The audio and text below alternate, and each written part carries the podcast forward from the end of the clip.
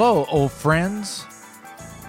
This is Mike Dawson, and I welcome you to the Silent Pianist Podcast, where I interview curious people that do extraordinary things.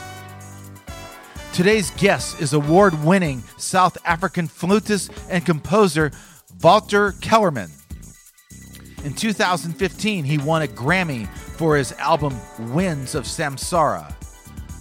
This album was a collaboration with Indian composer Ricky Kej. He also won three SAMAs in his homeland of South Africa. The SAMA Award is the South African Music Award and is considered equal to the American Grammys.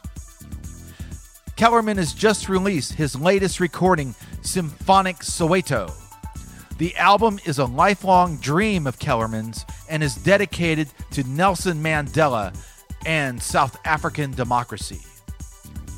I talked to Walter Kellerman at his home in South Africa while he and his wife, Thulsi, are hard at work preparing live performances and media appearances to support the release of Symphonic Soweto.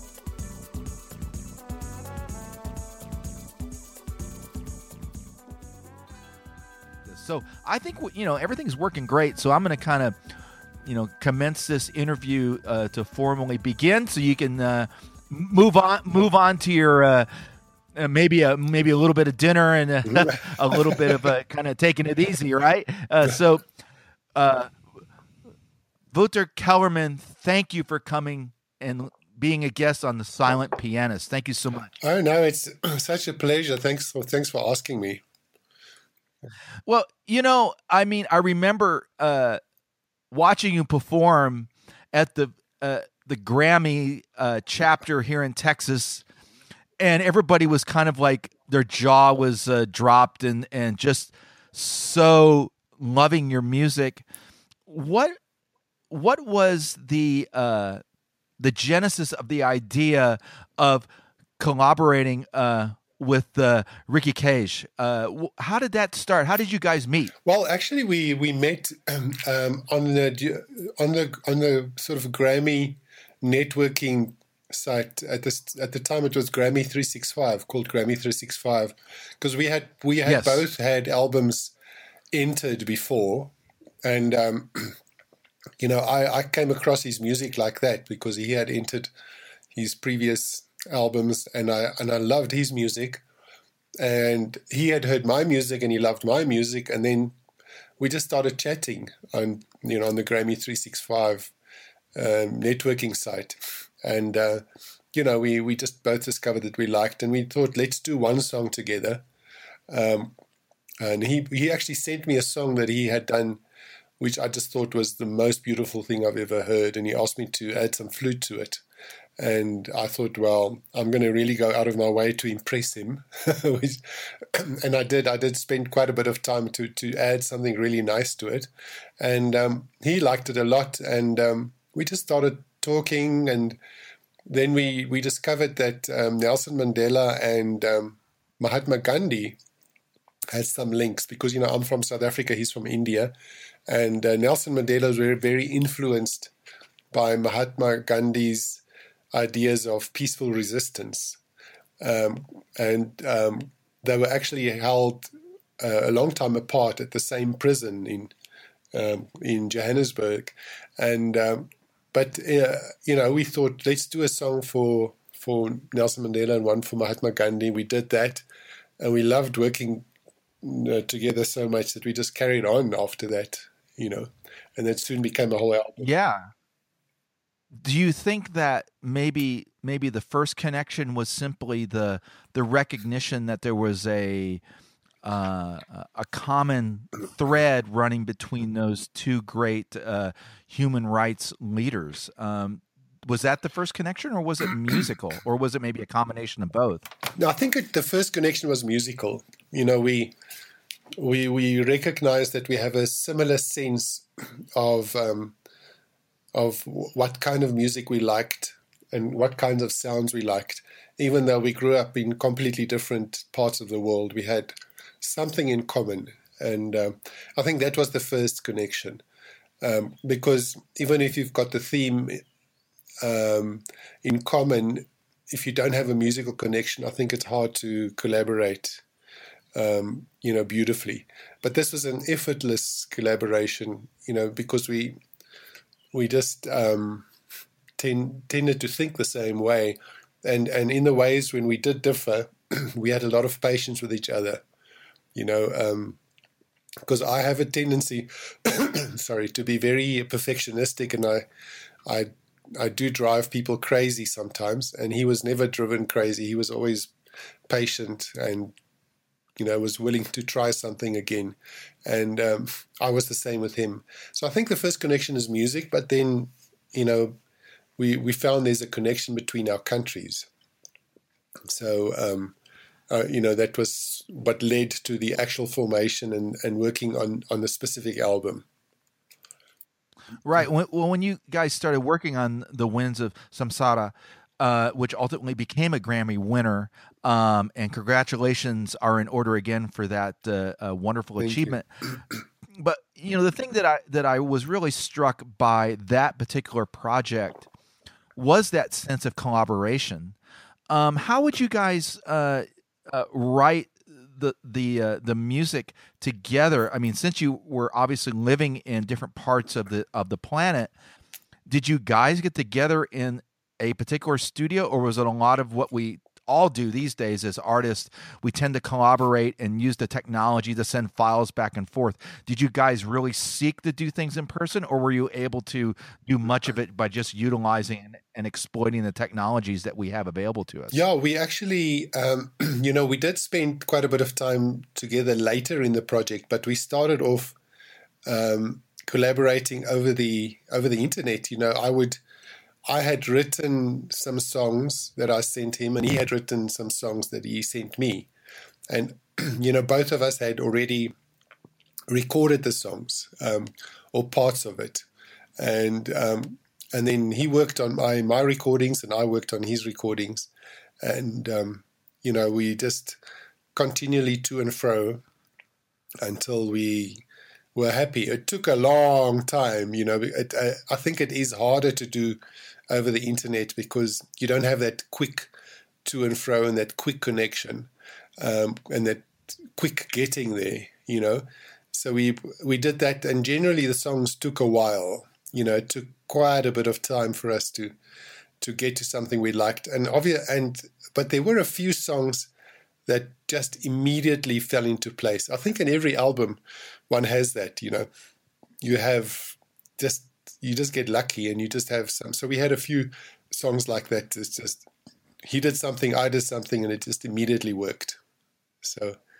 Right, you got that kind of magic in a bottle, so to speak, that lightning in a yeah. bottle, I guess. But you know, was was Madiba a, a piece of music that was more uh, uh, spontaneously uh, occurring, or was that one of the pieces that was a little bit more thought out and kind of structured and maybe rewritten or rearranged as you kind of got a better feel for it? Obviously, because it had such a significance uh, ultimately uh, to the uh, project. Yes, that was a song that I had written for Nelson Mandela, and um, and I had actually recorded that already, and so I sent him my recording and he loved it. But it was quite a very um, acoustic, very simple recording, and he and it wasn't new age at all. It was sort of a more folky, um, folky sound, and um, so he added the sort of um, um, the new age feel to it, and he brought some Indian musicians and an Indian vocalist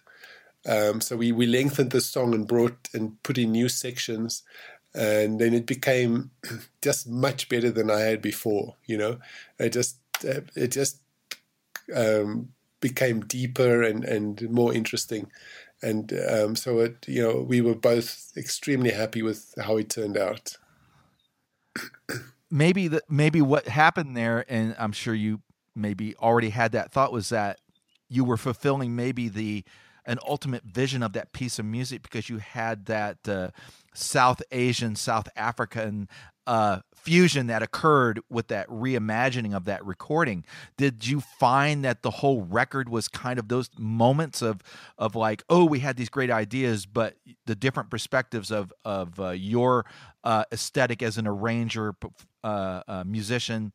Uh, did you guys tend to feed off of each other in in exciting and new ways that kind of surprised yes, you? Yes, definitely. Um, I, I, think absolutely. Um, you know, we just I think our um, the difference the different influences helped, um, so we could give each other's music um, some interesting colors that hadn't been there before. You know, and then also our personalities um, was complementary because um, Ricky is someone who has worked in the ad world, um, so he's used to he, he's used to creating jingles, and he can create something very beautiful very quickly, um, and get you going. You know, get you going in a in a in a good direction. While I'm I'm the slow worker that will push and spend double the time to get it from 85 to 90 percent you know. And um, so I think, you know, we worked so well together like that, you know. Um, so it's just the personalities compl- was also were also complementary.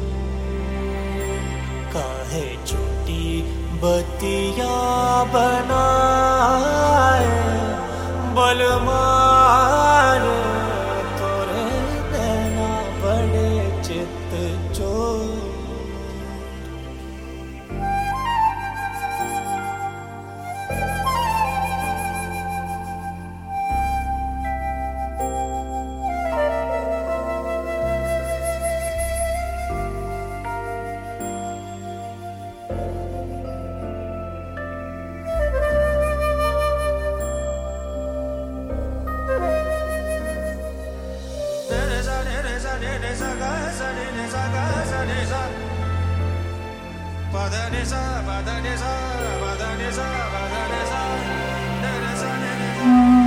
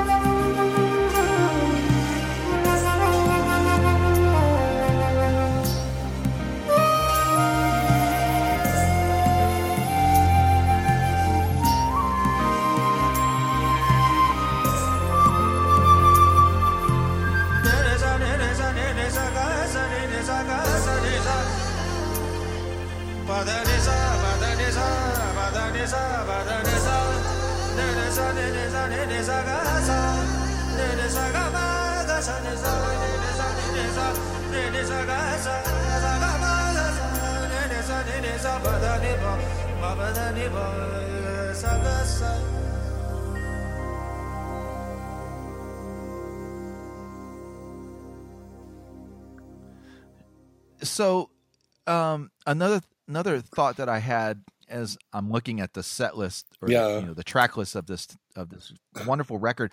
So was um was Mahatma uh a example of something that was uh, a little bit more uh, long term in terms of coming with that final arrangement uh, because it ended up being the the uh, first track to people here when they bought the the album. Uh, was that an example of something like that? Yes, that, that song took a while to get together. Mahatma, the the the, the, the first track, um, that was this time it was Ricky who wrote the track, who wrote the song, and um, I just and he had some very specific ideas. He even um, got someone to add flute um, just to give me an idea of what he had in mind, and then I took that as the basis and developed it, and also wrote the the sort of the long intro.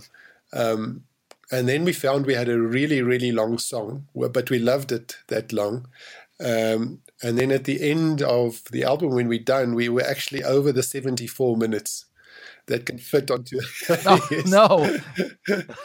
so you know we were um, and we so we had to cut something and we knew this would be the song where we could cut because we had already discussed that it might be too long but you know we so we we we did made made the very difficult decisions of cutting section of it you know and uh, that so uh, it took a while to get that song the way it is now and i remember um, after we had finished mixing um, I actually went over to Bangalore to to mix the, the album with Ricky.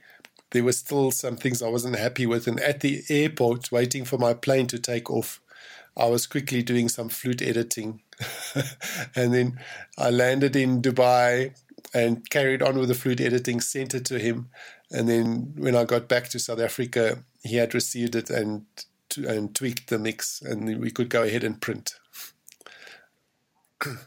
Oh wow! So it's really down to the wire uh, as you uh, finalize that final Yeah. uh, arrangement. Well, you know, it certainly paid off, and it's a it's a lovely record. And you know, the thing that I noticed is that it translates really well to the live performance because I know that when we spend so much time in the studio, especially in the the modern era of Pro Tools and and we we get to uh, you know do many many takes and different arrangements because it's so much more economical than the land of tape that probably you and I are more familiar with.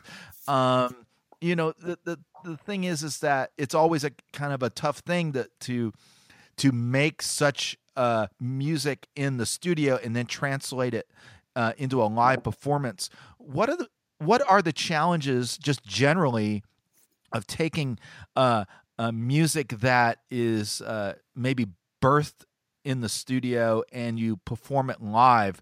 What are some of the things that you might do differently, or you know, how do you strip it down to play it, you know, maybe as a five piece or a six piece, as opposed to maybe a dozen musicians or so? Uh, what are the challenges for you on that, or what do you kind of, what's your thought process? Maybe that's a better way to yes, say. it. um, I'm, uh, actually, that's um, you know that's a very good question, and that's what I, I have in all my albums have been written like that. You know, sort of creating uh, and then recording and then performing after that. Um, um, so, you know, you always get to that situation when you're ready to perform and you sort of you can't really recreate exactly what you had in the studio. You know, it's just impractical.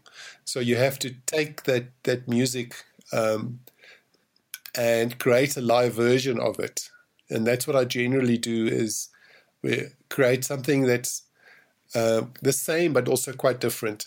Um, and um, the biggest compliment someone can give me is that uh, live it sounds better than on the album because I know the album we killed ourselves working for hundreds, maybe thousands of hours to make it sound that way. so, so um, and then the live, yeah, absolutely. Yeah, the the live. I think you one. It's not really possible to do it exactly the same unless you have tracks. You know, if you play with tracks. Um, and uh, I tend to shy away from the tracks. I tend to do um, acoustic versions. And um, so I just get together with my band and we play around with it. And we often discover things that makes the song much better that I wish we had when we recorded it. So, and um, so we, you know, the live process brings something special to it. Especially, I think in an ideal world, it would be nice to to play it live for a year and tour with it and then record it. You know, I think that that's probably the the better way to to, to go about it. Um, but um, you know, uh, it just doesn't seem to happen that way because there's always a deadline to make an album, and um, you know, you generally don't have the time to to workshop it for a for a year on on tour before you record it. Yeah, you know that that makes up a, a very interesting point uh, about you know road testing material, but but I suspect that there has been times where you improvise maybe with your band and then you you record it you know maybe with the voice recorder on the smartphone and then you take that into the studio because you got this great groove that happened kind of lightning in the bottle once again to use that analogy.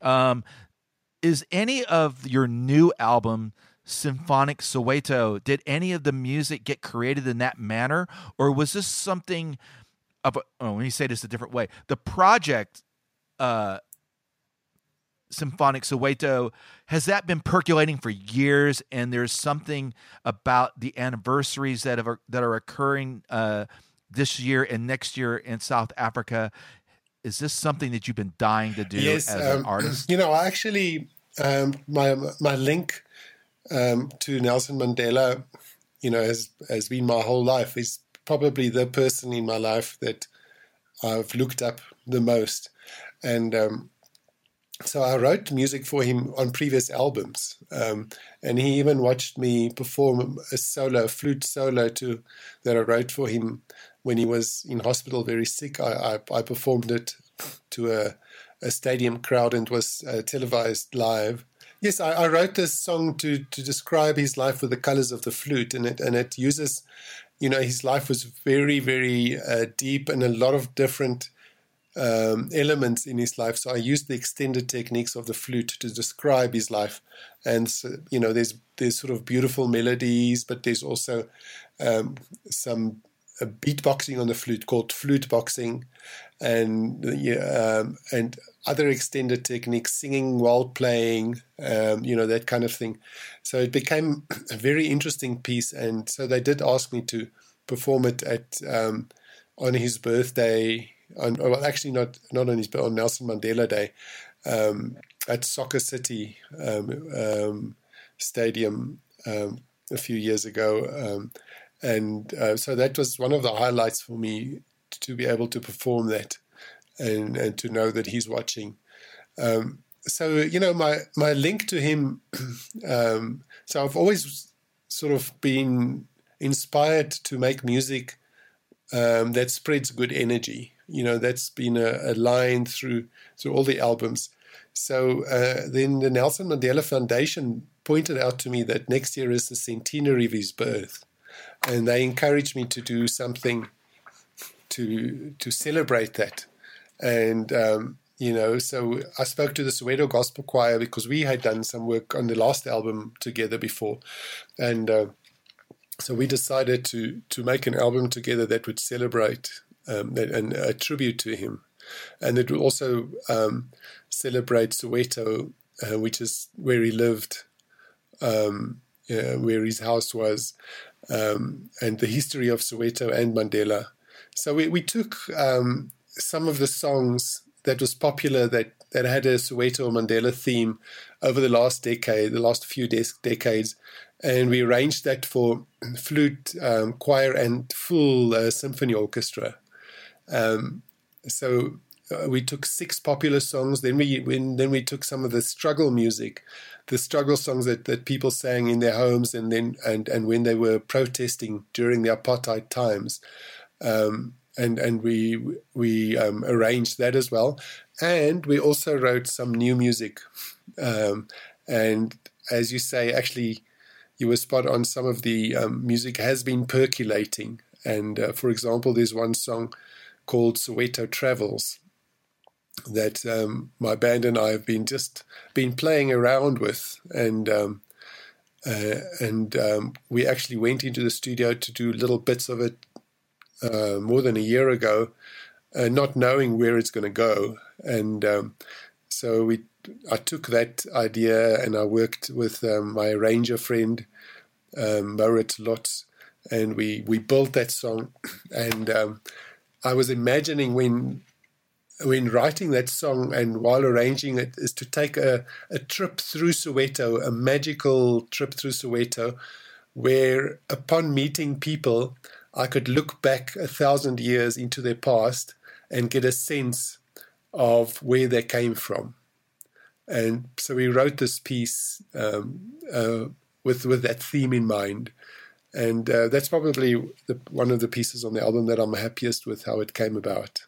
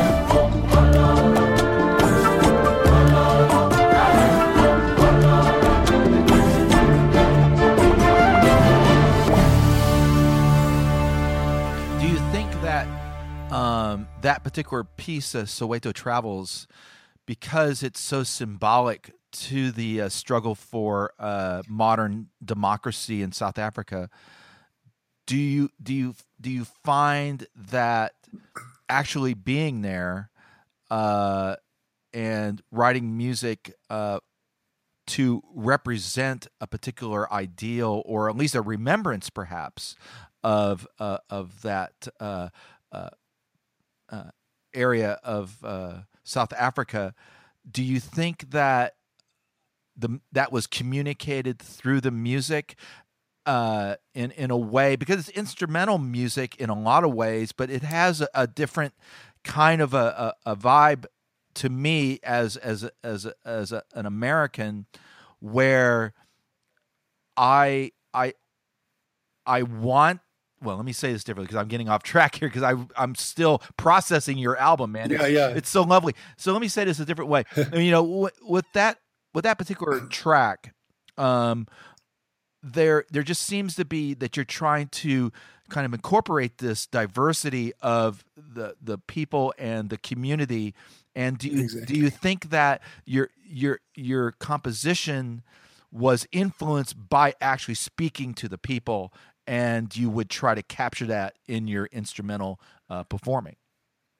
Yes, definitely. You know, uh, we have uh, 11 official languages in South Africa, and um, um, English is one. Afrikaans is a is a form of uh, initially was Dutch. It's a, it, it developed from Dutch, and there's nine official black languages. We have more, but we have nine official languages, and each of those languages have uh, uh, a dance, a music, and a whole culture of their own. And um, you know, being being here in South Africa, and especially after democracy, it's been um, so beautiful to be exposed to these cultures. I I used to um, sponsor a dance class um, a few, you know, about ten years ago um, for semi-professional dancers, and I would go to the dance class every morning for about two years and just stand in the back trying to pick up the dance steps. And, and a lot of that dancing covered the different types of, of cultures that and, and, and the music um, of the people we have in South Africa. So, you know, um, so I've been enamored and and totally impressed and I've always thought it's incredibly beautiful and yes so the, the, I definitely wrote the song with that in mind trying to, in some way, express the diversity, um, you know, of what we have here. It, it it just struck me as you're as you're describing this to me that you you definitely get that connection between uh, human movement, dance, if you will, and musical yes. expression, and it's sometimes uh, easy to forget in in our modern uh, way of making music that music is meant to be danced to in so many settings. Uh, did you find exactly. did you find that much of your uh, writing for Symphonic Soweto incorporate or maybe intuitively or uh, viscerally uh, incorporated that that dance like quality or joyfulness of expression? Yes, definitely. Um, you know, in Africa, uh, music and dance was never separated people danced while they sang and they sang while they danced. It's not supposed to be separate items. Uh, the the the separation of dance and music is a Western construct, um, and uh, I, I, feel I, I, still feel music. You you know one um, one one can one should and one can and uh, and it's all you know one should move to music. And um, for me it's all one thing. So whenever i write music and whenever i listen to music uh, it's sort of part part of my culture to to to think of it as a moving part. So in, in your subconscious mind um, you know when you write music you do have that in mind. Um, but also you know the music that we um, the already written material that we that we arranged all of that music was was written by South African musicians, and they have that inherently um, you know, in their background anyway. So um, I I do feel that you know um, the music if if we we could easily um, choreo- do some choreography and create a, a whole dance um, show with the music. Yeah, I, I could totally uh, uh, see that uh, in my mind as you're talking about that. You know, one of the things that also struck me as I was listening to the record, I, I should preface my remarks is that the first time I listened to it, I was um, traveling to uh, go see a very uh, well known uh, musician uh, here in uh, Texas. Uh, and the music of this particular artist, it's very vibrant and very danceable. And as I was sitting there with my girlfriend and we were listening to this record of yours, uh, obviously it's a collaboration hugely so i know that i i say yours but yours in yeah. a in, in, a global sense perhaps yes but we we were we were just so taken by the diversity of the vocal styles can you talk a little bit more about the vocalists that you chose and brought into the sessions uh, what struck you about um, maybe having angelique kidjo uh, performing on some of those uh, recordings and other artists. Can you talk a little bit more about that process? Yes, uh, you know, Angelique Kidjo is um, probably Africa's best known singer and most popular singer. And uh, she is just someone that I've been wanting to collaborate um, for a long time. And she also has links to South Africa. You know, she has um, she has sung a lot of Miriam Makeba's songs. Miriam Makeba is probably most well-known singer that uh, female singer that South Africa has produced, you know, over the last century. Um, so, so she has those links to South Africa. So she was a natural choice, and, and you know, I, I love what she do, what she does.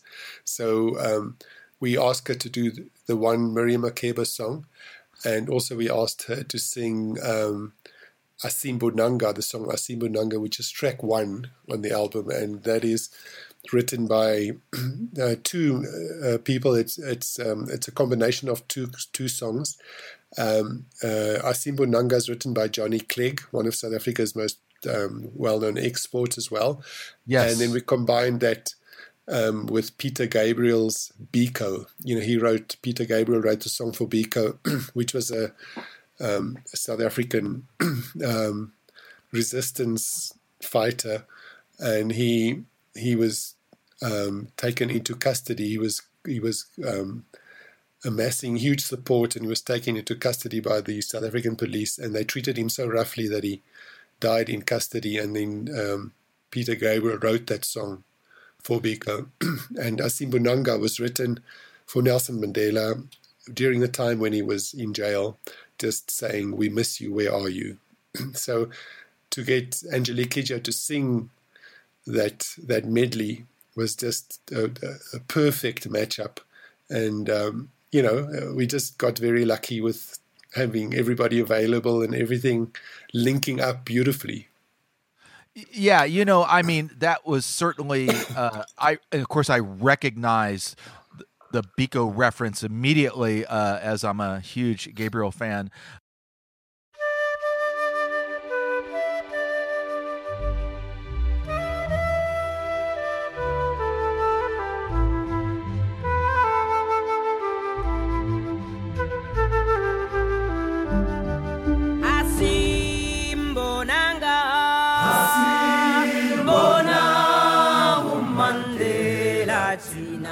La pecona, la pehelicona.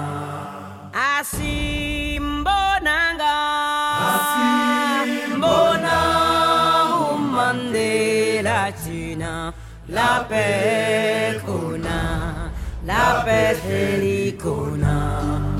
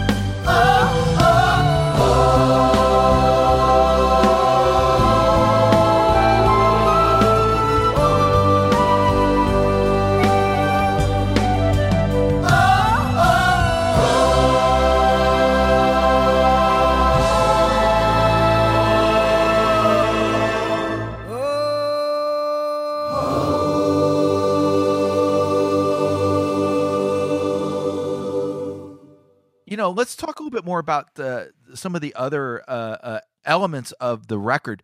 Um, talk about uh, is that pronounced KwaZulu? Yes, KwaZulu Natal. Um, Okay, very good. Can you talk about uh, your collaboration with uh, Bongani Tembe? yes, um, you know, um, the KwaZulu Natal Philharmonic is um, is the, the the top symphony orchestra in South Africa, and um, Bongani Tembe is is the director, and um, so they were a natural choice. And it was also they're in a different city. Um, I live in Johannesburg, and they they in in KwaZulu Natal, which is more on the it's on the eastern coast of um, South Africa, and so it was a natural choice and a, and a very good choice to go with them. They were just they just an amazing symphony orchestra, and I decided early on to rather go with the South African Symphony Orchestra because they have that. They grew up with this music, and they have this the, the understanding of the music that an overseas orchestra might not get, and it and it comes through in very subtle ways. You know, um, uh, if if you play the music that you know and that that you grew up with, so it's just a more holistic collaboration. Um, so it was absolutely lovely, full sixty-five piece symphony orchestra. Um, we got uh, some of South Africa's um, amazing arrangers to arrange the music. Uh, a few overseas arrangers as well, but mostly South African because you know it, it, it's all about understanding where the music comes from and and having that whole history behind you. So we arranged the music and then uh, went down to Durban um, for three days and recorded the orchestra over three days. Yeah, you know, there, there's a thing about you know uh, American orchestras and, and European orchestras when they try to play jazz and they can't Yeah. swing. So it sounds. so I think what you're communicating, you know, in, in, a very nice Yeah. way is that, you know, I guess if you were to take this this music on the road, and I'm sure you have plans to do that and and tour the the tour the uh, uh, uh, the, the the world uh, and let us hear this wonderful music. Are you are you kind of wondering okay how is that going to be uh, performed by orchestras that don't know this music because they haven't grown up with it i mean is that something that's kind of uh occurred to you as you think about how you're going to take this this uh, great record uh, out and uh, perform it Um, uh, yeah, well, you know, we what we would like to do is is travel and be guests of or, symphony orchestras overseas, and travel it that way. It, it's just too expensive to, to travel with the symphony with the Sure, symphony sure, orchestra. So that will be. But you know, the the American symphony orchestras and the European symphony orchestras are of amazing quality. Um, and um, you know, now that the music is recorded and it's all written down, uh, you know, um, I think it's it's going to be very very doable for them to to get that spirit uh, because they, you know, um, I think it took the South African orchestra to put it down, and and you know we tweaked and we worked it, and now that we've finalized it and it's clear and it's all written down to the note, I think it, it will work very well um, to to to travel and and and uh, do that with all kinds of um, uh, guest orchestras. Yeah, you know, you actually uh, answered my next question was was how much of the tweaking occurred in the recording sessions, and I I was I'm very glad to hear that you know even though it was very well actualized that there were things that you that you saw in the sessions and everybody kind of noted that oh we need to do this a little bit differently because it's it's something's muddy or that that line is not working contrapuntally with this other is. line uh, it sounds like you guys took a lot of care and to me to do that in three days uh, that's pretty extraordinary. That's a lot of hard work. It must have been very long days uh, to bring all that uh, to uh, you know the, the ultimate uh, yes, fruition. um, and uh, well, you know, the three days we actually didn't succeed in getting what we wanted, so we we had to do a huge amount of work afterwards um, and redo some things um, and. Um, you know, uh, there's an interesting thing is the is the tuning. You know, the the African choirs uh, love to sing flat. They they sing just under the note, and when they get very passionate, the passion uh, seems to drive the note up uh, into tune, and that's that's their tuning. It's uh, it's correct tuning. You don't want to change that because that's what you that's what's unique about the the African and the South African choirs. So the orchestra, the, the choirs tend to sing flat, while uh, symphony orchestras all over the world um, like to play a little bit sharp. You know, um, the, Right, The, st- yeah, the sure. standard um, frequency for A is 440 hertz. Um, but here in South Africa, the orchestras play at 442 hertz. In the US, many of the orchestras play at 442. In Germany, I know they play at 444. Um, and that's just to it's it's a very slight adjustment, but it just brings a little bit of excitement into the music. It just sounds that touch more exciting. Um, so you know, we had quite a lot of problems like that, where the the, the choir wants to sing flat and the orchestra wants to go sharp. so we had to redo. yeah, we had to keep you continually tune, and the order of the rec- how we recorded it was very important. And they also had to do quite a bit of post production to tweak things, um, and to you know to to to work it and and to make sure it all works beautifully. Um, so this project nearly killed me like that, but I'm still surviving. I'm here. yeah, yes, here you are, uh, and able to talk about it and laugh about it. Wow, that that must be interesting because you know I have you know these visions of you know my uh, recording experiences where you might have to say oh that one note on a vocalist you know it's a, just a little flat we'll mel- we'll melodyne that or just as i usually hope to do just just do it again. Yeah, exactly. but you know, a lot of times you a lot of times you just can't do that because you you have these massive uh, ensembles, and like you say, you know, time and budget doesn't allow that. Well, I'll tell you, I would never have suspected that there was anything other than just first takes all the way around. So Yeah. that's that. you know, that's I think that's the whole That's point. Is thank you. It has to sound easy at the end. You know, it has to sound natural and easy, and that's what we. But it, you know, it was actually very hard. It was really, really hard to to put it all together and um, to make it work. Uh, some it's it's like any album. Some some songs just came together easily. Other songs just took forever, and just tweaking and experimenting and redoing and tweaking again until you know we thought we had something that worked.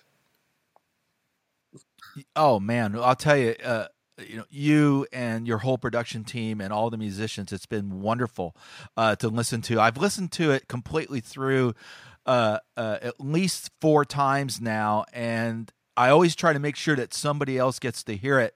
you. Um, and I, I, you know, I I played it for one of the Grammy governors here in Texas, and they're just like, "This is really off the charts." So uh, I, I I really can't wait for you guys and and and, and gals to to bring it. Uh, uh, live to us soon. What are the plans uh, for uh, the performances? I'm sure that most of them are going to be uh, in South Africa and Africa in general. Uh, what are some of the plans about the performing it to co- to to commemorate some of the anniversaries coming up? What's on? What's Yes, what are you we're working very closely with the Nelson Mandela Foundation and the South African Department of Arts and Culture, because you know they have all kinds of plans to celebrate Mandela's centenary next year. So um, uh, we are planning some performances in South Africa and also a few overseas. Um, uh, apparently, one in Vienna.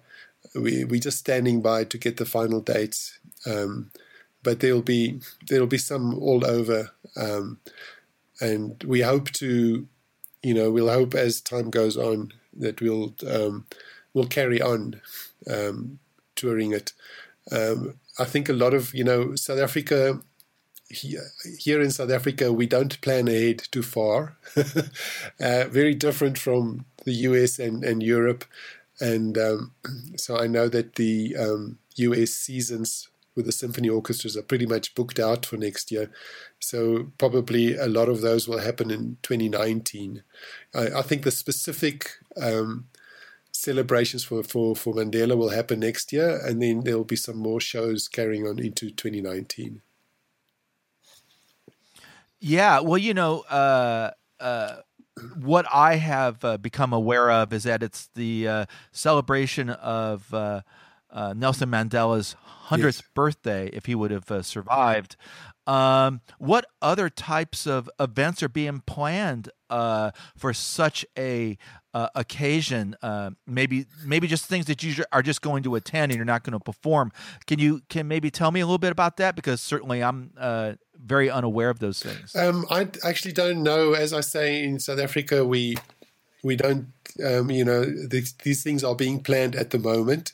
So there's a lot of talk, but uh, the dates haven't been finalized. But um, in general, there'll be a lot of music and um, you know around that because you know um, uh, Mandela was very much into into music, and um, he said that music and dancing is what makes him um, feel alive, and um, so music will be a strong part of of these celebrations.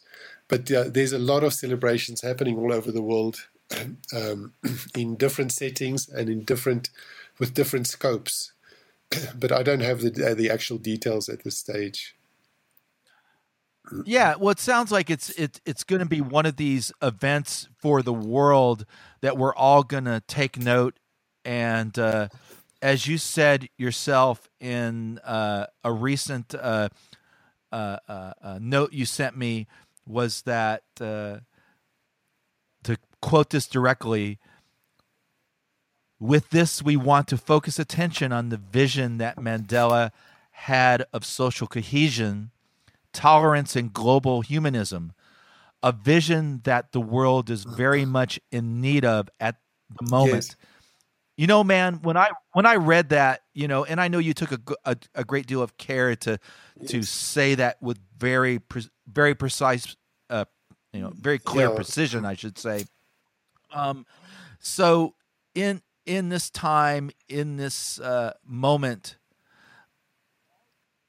all these projects that you, I say projects, all these musical uh, experiences, your albums, your live performances, it seems like this record, Symphonic Soweto, is a culmination of sorts.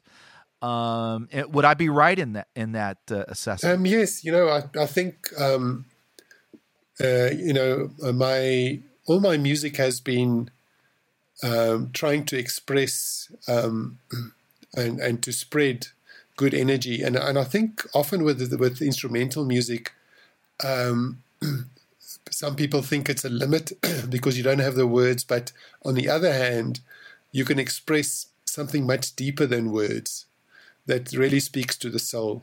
And um, you know, I've really tried to focus on that. And um, on on this album, there are lots of words. Um, uh, but the, the instrumental songs, I feel do dig deeper and reach out across cultural barriers and and to different people.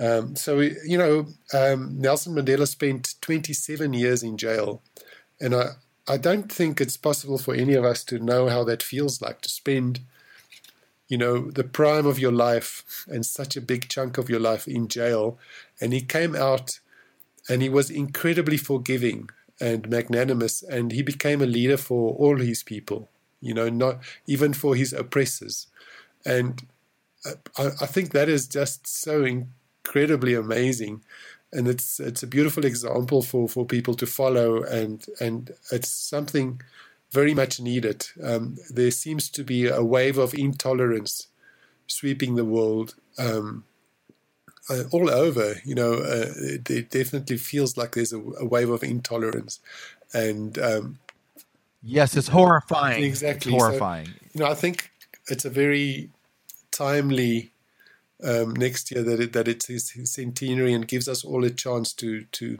to think back and, and to spread and to mention his message.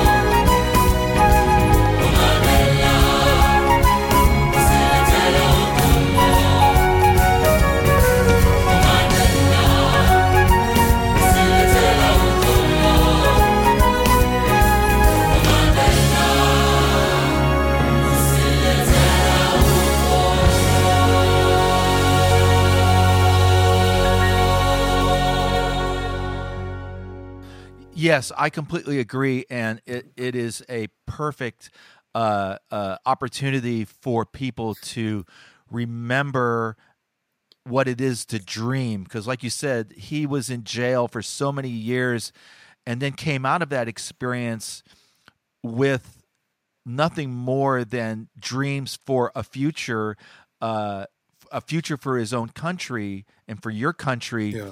But through that lens, I, as a young man living in America, I was completely and utterly on his side, and I had never stepped foot into that world. You can only you can only uh, Yes. support that. Yes. So I I think it's just it's going to be amazing uh, to watch how the world responds it, to commemorate such an event or such a anniversary uh, for his hundredth birthday, but also your music is going to serve a, a purpose because it's music that it's going to serve a purpose to uh, bring people together and uh, and take uh, uh, uh, take note of that. Yes. So, you know, we're getting close to an hour. I just want to ask a couple more mo- a couple more things before we wrap it up, uh, Wouter. And thank you so much for your your kindness and generosity to me over the past year or so. Absolutely. I I just I've just been so uh, uh, grateful to to to to be a a, a small part of your Oh, world. But I wanted to Thank you. No, it's, it's I wanted to ask mutual. you. Oh, thank you very much. I wanted to ask you about two things that that that have been uh, mentioned in uh, other uh, interviews. Can you tell me about the, the SOS Children's Village in, in Rustenburg? Yes, there's there's um, you know, I uh, the SOS Children's Villages started just after the Second World War. It's an international um, um, uh, uh, organization, and it started because a lot of people, a lot of kids lost uh, lost their parents in the Second World War. So this became a way to to take care of those children, and so it it came to South Africa as well. In South Africa, we have huge problems. Uh, I think we have the highest AIDS rates in the world. Many many kids have lost their their, their parents through AIDS. There's also many kids being uh, that have been abused, abandoned, um, and so there's all these kids that have nowhere to go. So the SOS Children's Villages do they do beautiful work. They create um, houses uh, where they have 10 children in the house and they, they have a house mother. So they create uh, a family for these kids uh, where they have siblings and a mother. And often this house is in a, a extended village. So they have an extended family. Um, so in Ennerdale, just south of Johannesburg, there's a, a village uh, with 14 houses. And, um, and there's another one in Rustenburg and a few more. So I, um, I decided I want to get involved. So I have been sponsoring the all the living costs for 10 children in the Ennerdale village just south of Johannesburg for about uh, 16 years, I think now. Um, so I t- take care of 10 kids and you know they come they come in and they and they go through the the system and they grow up and they get schooled and it's such a beautiful thing because you make a difference not only only to that child but to whatever they do in the future. You know, they have relationships. They are more wholesome beings. They have they marry and they get they they have children, and you you have an opportunity to stop a cycle of of um, poverty, crime, abuse. You know, and and to start anew. Um, so I'm, I've done that, and I've also uh, built a house for, for ten kids in in Rustenburg, Um, so this is just my way. All all the income from all my albums um, have gone towards these children. So this is my way of of, of giving back, and and and it it feels like something really small because the the need is so much bigger than you know than what we can help with. You know, I can only help ten children, um, and there are thousands of them. Um, um, you know, tens or hundreds of thousands even that are that that are desperate for help. But you know, that's all we can do. We just do our little bit and and and um, and try and make a contribution. So, when you uh, first started uh, uh, contributing to the uh, community in, in Ennerdale, um, and was the expenses just simply um, food and shelter, or were you ultimately uh, through the uh, contributions that you made were you able to build structures um, for for them as well, or was that uh, something that you just kind of you in the moment you look at? Okay, we need this, and that's where the expense that's where the uh, the, the contributions Yeah. are going to be going. Like a direct Yeah, um, it's it's a it's it's a bit of both. The uh, for the for the house in Ennerdale, where where I'm taking uh, helping with the uh, with the ten children, um, it's a fixed yearly amount that covers their expenses. You know, and that's why you know I've really been committed to carry on even in tough times, um, to carry on my commitment uh, to these children, so that you know they can they have the resources to to to keep that going. So tho- those are ongoing costs uh, like food, you know, um, school school fees, clothes, that kind of thing, and then um, uh, the for shelter I, I did uh, build a house in in Rustenburg, so that was a separate project. You know, I, I just yeah okay, yeah, yeah I see.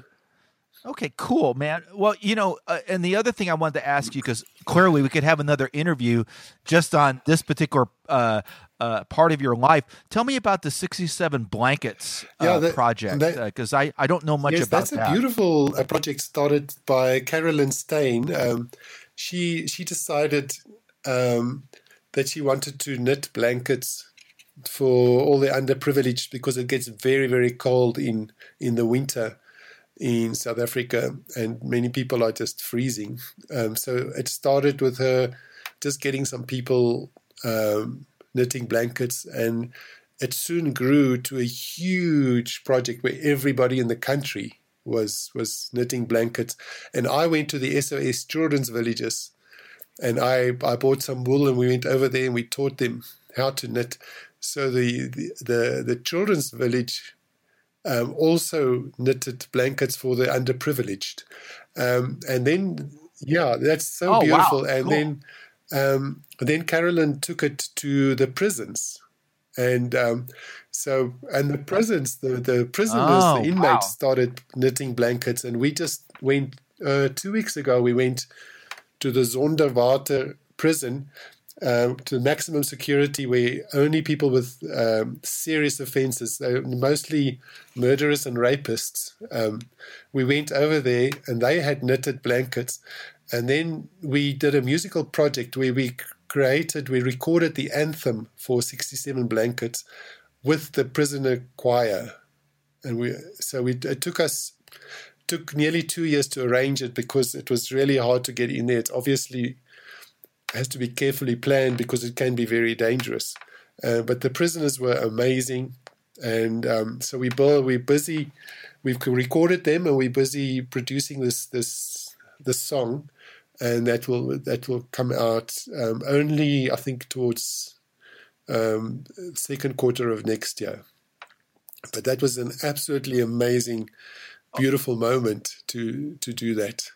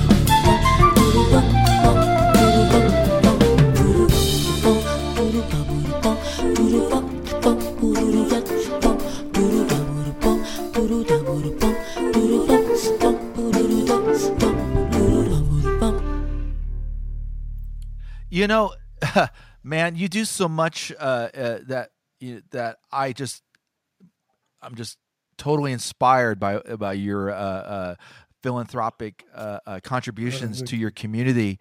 Um, who are who who are some of the mentors and teachers that gave you such a sensibility? Was it your parents or maybe uh, a, a teacher in college? You know, who who who are the people that that gave you that sense of uh, of paying it forward, so to speak, to use a modern no, way to I think describe my, the main inspiration again is Nelson Mandela. You know, because that that was how he lived, and um, that I was incredibly inspired by him. And I, I think just the way we grew up, um, you know, we just grew up with the ideas of love um, and caring. And I, I very much believe that um, sort of looking outside of yourself and caring for someone else um, is not only good for them, but good for you. And it doesn't matter how you look at it. If you um, if you look at it in a religious way, um, you know, obviously all the religions agree with that. Um, that you, um, in principle, that that you, uh, caring for others is, is a main element in all the religions, but also for, I think, for anybody, for people who, who are not who are not religious, um, it's it's it's it's what makes you happy is to look outside. The more self-centered you are and, and confined you are, uh, it, it uh, makes for a very limited um, perception of the world, and and it and it's not a happy place to be in. So um, it's good for others and it's good for you. So in the end, it's it's quite a selfish. you can look at it as a selfish um, process, you know, to to to look and to give and to love. Well, I completely agree with that. Uh, when I when I find myself becoming more uh, uh, insulated from the world, um, I just go and do some volunteer work or or play a gig for free. Uh, uh, and contribute to some kind of a cause because you're right. You get that energy back tenfold, and uh, it's it's absolutely if if anything serves to be a reminder, it's just to uh, to uh, find a way to contribute and help those that are not as Yeah. fortunate as you and I, where we get to play music for our livelihood and to travel and to do things. I, I don't know about you, but I pinch myself every day that I get to do things like talk to Wouter Kellerman and and hear about this wonderful uh, musical life that you have uh, created for yourself and and I'm I'm just so uh, inspired by what you say and I know my audience is going to be uh, truly inspired. So you know we're right at the top of the hour. I just have one more question uh, before we wrap it up because I know you're getting hungry, man. I know it's six o'clock close to seven o'clock there in uh, in, in South Africa. Uh, do you uh, have any books that you're reading now uh, for fun? Uh, what do you do for uh, your hobbies, man? When you're not uh, writing and performing and uh, you know sitting in business class, traveling somewhere, uh, what are you doing? Well, I don't fly business fun? class. I, I I fly economy, unfortunately. Um, Yeah, me too. but um, um, you know, I actually um, I haven't had much time. I've been incredibly busy the last few years, and I, I haven't even had one day off in four years. Not one Christmas or one New Year or one Saturday or one Sunday. Um, because you know, I, I waited a long time before I could do the music. I I, I had kids, and I uh, for a long time I was doing engineering. I studied engineering, and um, and I couldn't really do the music. Uh, It, it wasn't paying enough to to look after my kids. So I had to I had to wait a long time before I could do it full time. I was doing it very passionately all these years, but where I could put everything into it. So I've been so enthusiastic about it that I've just completely thrown myself into it. And uh, but uh, the hobbies that I do like is I I love dancing. I do some salsa, bachata, some tango. Um, yes. Oh, well done. And, Very uh, good. I, I love sports. I, I play. I used to be a, a very good table tennis player in my youth, and I plan to start playing again soon when I, whenever I have a moment. I've been watching the Olympics on TV, so and uh, yes, Right and, and I, I play cards. We every Friday night my uh, my family gets together and we play bridge.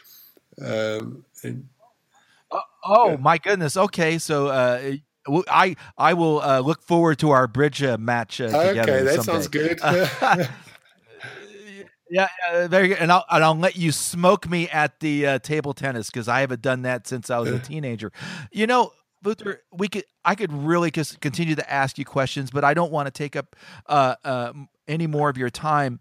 I really, really am honored that we were able to talk finally after communicating through the, as they say, the interwebs for all these uh, many months. So uh, thank you so much for appearing on The Silent Pianist. And uh, I look forward to learning more about your live performances and uh, good luck with everything. Thanks so much, Mike. Really, it was really interesting talking to you. Thank you, and uh, you know, uh, I've been, I've loved um, interacting with you over the years, and uh, thanks for having me. Would um, hope to see you soon.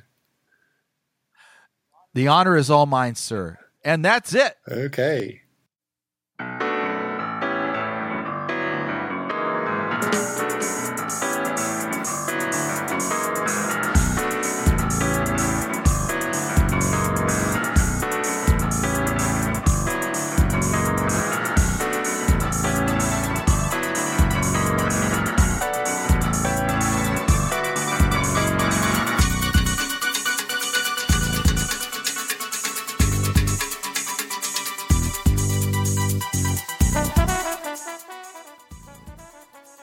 Wouter Kellerman is a true visionary, and he approaches his creative world as a musician with the same love and passion as he dedicates his life to improving the lives of his fellow humans. The music you heard during this special edition of The Silent Pianist is from three different Wouter Kellerman albums. First, you heard a track from the award winning album Winds of Samsara, which features Kellerman and his musical partner Ricky Kej. Then you heard brand new music from the just released album Symphonic Soweto. A tribute to Nelson Mandela, which features the KwaZulu Natal Philharmonic and the Soweto Gospel Choir. The final track is from Wouter Kellerman's 2015 recording Love Language. You can find all this music and more at iTunes, Amazon, and beyond. Just make sure you visit Kellerman's website, wouterkellerman.net. My name is Mike Dawson, and I am the silent pianist. You can find me at my band's website, roarelectra.com, or at my Twitter, at Mike Dawson Music. And you can find the Silent Pianist podcast anywhere podcasts are found. Goodbye, old friends. I am the Silent Pianist. See you next time.